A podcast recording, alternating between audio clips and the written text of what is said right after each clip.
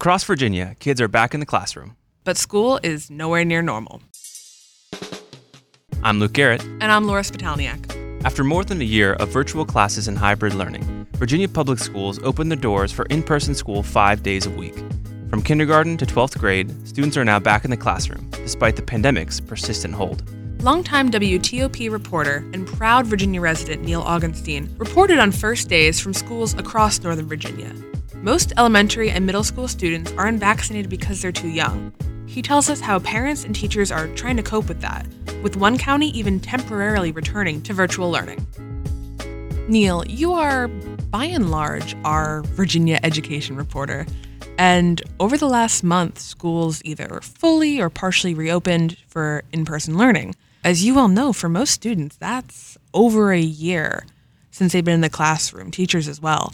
What did that first day back to school look like? There is always a time where there's uh, excitement, but this year there's also a lot of concern because you probably heard that there's a pandemic that's still uh, still around. Yeah, it might have been mentioned. Yeah. So when I show up at these schools for the first day, it's a little bit different than it has been for the last 20 years. Everyone's wearing masks in Virginia, at least that's the rule. And so parents are arriving with their kids. Uh, some kids are on their school buses. Some of the kids are crying, but they'd be crying in any year on the, the first day of school. Some yeah. of the parents are crying uh, like they would on any first day of the year. But this year, obviously, everyone's wearing masks and there are specific steps that are being taken. When kids were getting off the school bus, there was an administrator standing there and would give them a spritz of hand sanitizer as they got off the bus so they could clean their hands before they went into school. That's sort of just an example of the way it looks. And on those first days when you were there on the ground, did you see you know the kids kind of responding as if it was off or it's we've been in this pandemic for so long that they've kind of been familiarized with all the rules and regulations that have been put in place? I think that's a good representation of what happened. These kids have spent a good part of their life realizing that they have to wear a mask. And i don't think that they were terribly inconvenienced by that aspect as with uh, all aspects of life, if the parents are, are cool with it, then the kids are more comfortable with it. So the kids showed up. They looked adorable uh, as always. They had new clothes on, they had new backpacks. And this year, especially with the anxiety that parents have had about sending their kids back to school, I think that the schools, the teachers, and the principals and the other administrators have gone out of their way to help reassure the parents that they're going to do everything they can to keep the kids safe. And it seems like they would need it because the elementary school population, which is who we've been talking about, they can't be vaccinated. So are these parents and school administrators determined to keep school in person, or is the idea of going virtual again a reality? Well, let's think about what happened last year. Last year, despite the concern, eventually more and more kids came back to school. And what became clear after a while was that with all of the social distancing and hand washing and the procedures that are done in school, that schools were able to avoid becoming a place where COVID spread. So while some kids would come from in the neighborhood and in the general community into school and have COVID, that would mean that the people who they were in close contact with would have to be quarantined. And of course, that was very disruptive. But what school officials and health departments and even Dr. Fauci said was that it appeared that schools were safer when it came to COVID than the general community. And that was because the schools all followed the rules. In some of the private schools where rules weren't followed, there were outbreaks.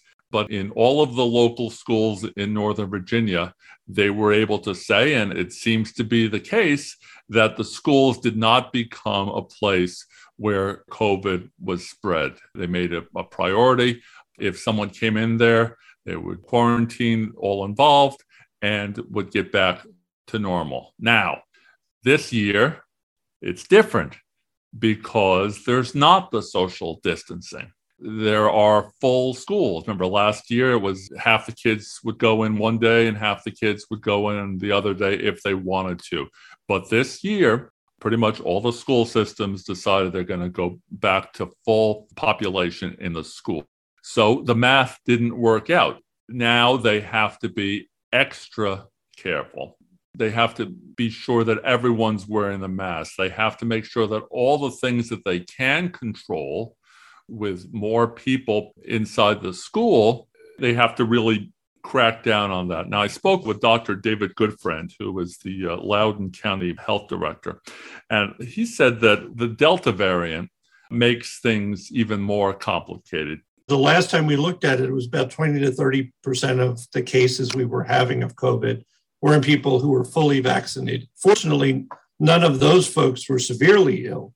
But in terms of risk to the school, anyone who comes in and tests positive is a potential risk to spreading to others. So that's why the Delta variant has made it even more important.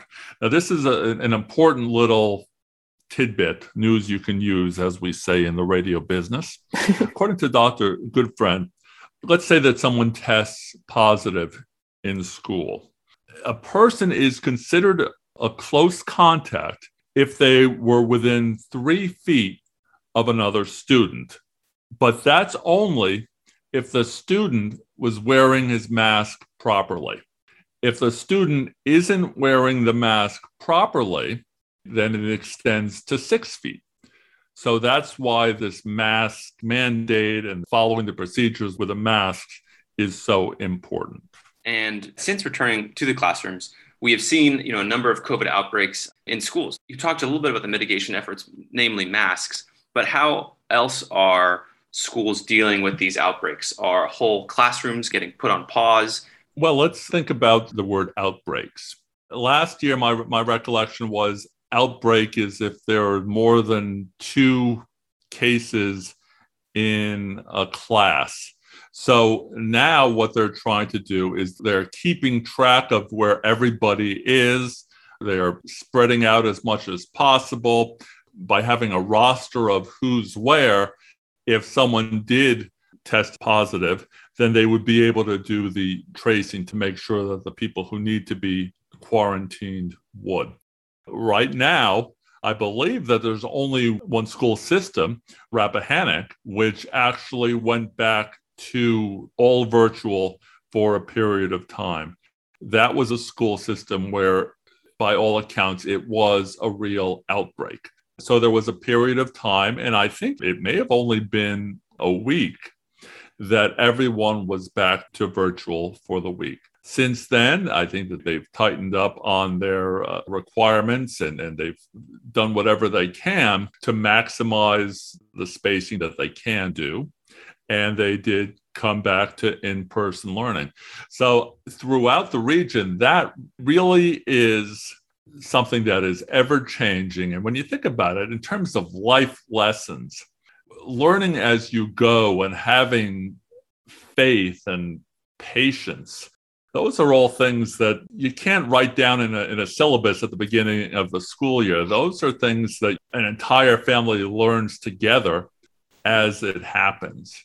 So, moving from parents and students to administrators and teachers, how are they looking to face this year with all the challenges that the Delta variant brings? And how have they learned from this past year when they were teaching during a pandemic as well? To their credit, school systems my wife happens to work in a school system, so I'm a little bit biased, but I do also hear what's going on uh, behind the scenes. They're constantly trying to adapt.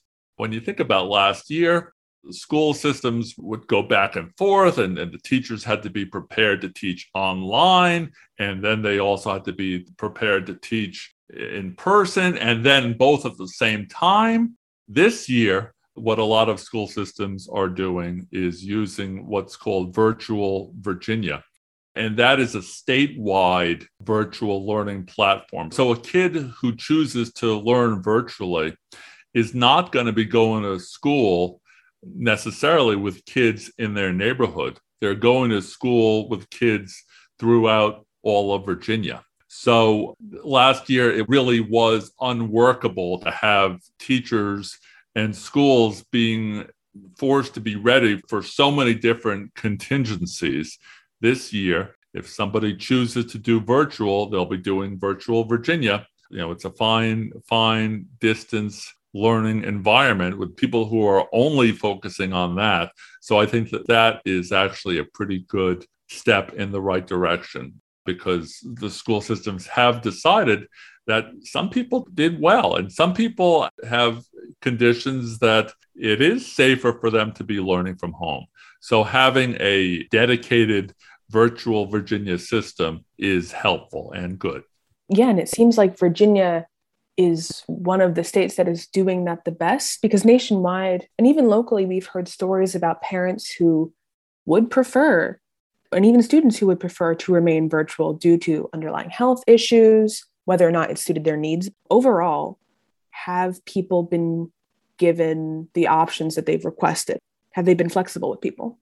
Well, uh, no. Okay. Last year, when the vaccines were becoming more more popular, uh, more available.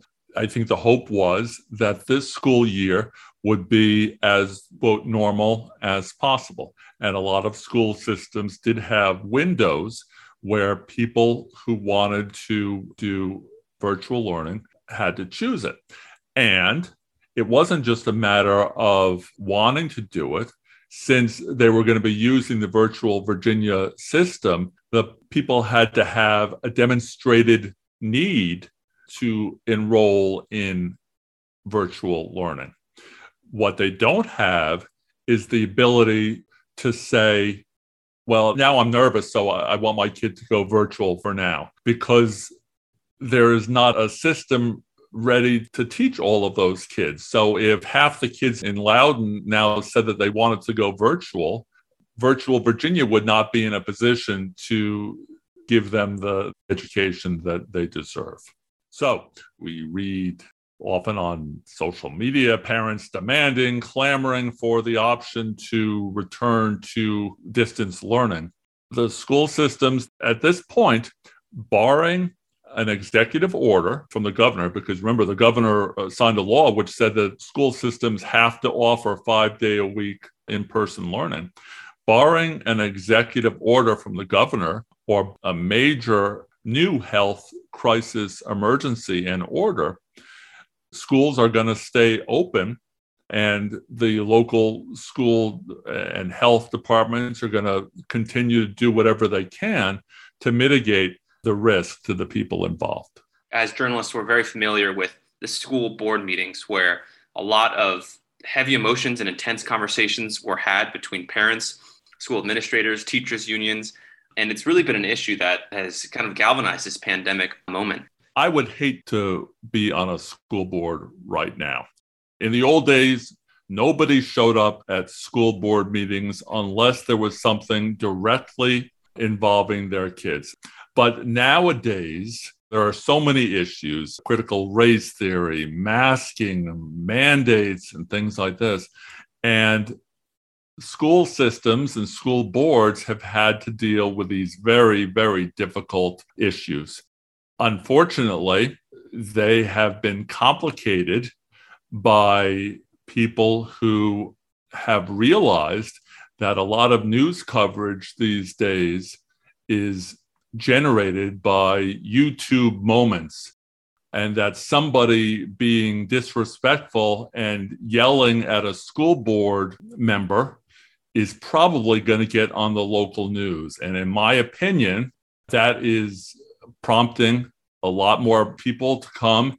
And uh, I don't necessarily believe that it is a heartfelt emotion. I think that people can have real disagreements, but as part of society, I think that there should be decorum And I don't think that parents have the right to go in and yell at school board members.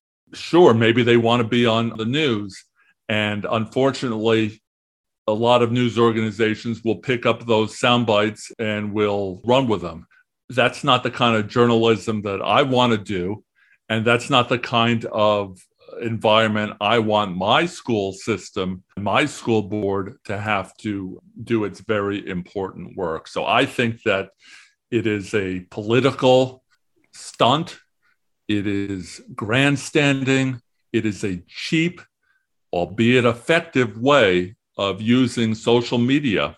And unfortunately, it is making a very difficult job even more difficult because for all the criticism of school board members. Yeah, and yes, there is politics involved in that. These people are choosing to do a thankless job. And, you know, here's my opinion. In general, I think they're doing their best to do what is best for for kids. As the school year continues, what are you keeping your eye on as this pandemic develops, as schools try to deal with this pandemic and try to teach kids? As someone who's been around here for for 25 years and covered back to school for 25 years, I think that the schools and the teachers, the principals, the school systems are doing the best they can in a very difficult, once in our lifetime situation, trying to both keep kids safe and help them be educated as best they can because all doctors will agree that having kids being at home is not as good for them as being in school. A lot of what kids learn is from the interaction and being around other people. You know, as good as technology is, you can't live stream that. On Wednesday, a Prince William County School Board meeting got out of hand. Let me tell you something there's proper decorum in this room. That's school board chair Babur Lateef. He announced that he plans to limit public comment following the breakdown of productive conversation. And in Maryland, around 1,000 Montgomery County students and staff are in quarantine after the first week back at school. Here's school system spokesperson Gboyinde Onijala. While we understand that everyone wants to be in school learning, safety comes first. This episode was hosted and produced by me, Laura Spitalniak. And me, Luke Garrett. Our cover art was created by cartoonist Audrey Garrett, and our music is courtesy of Lockspeed. Join us next Monday as the world recovers.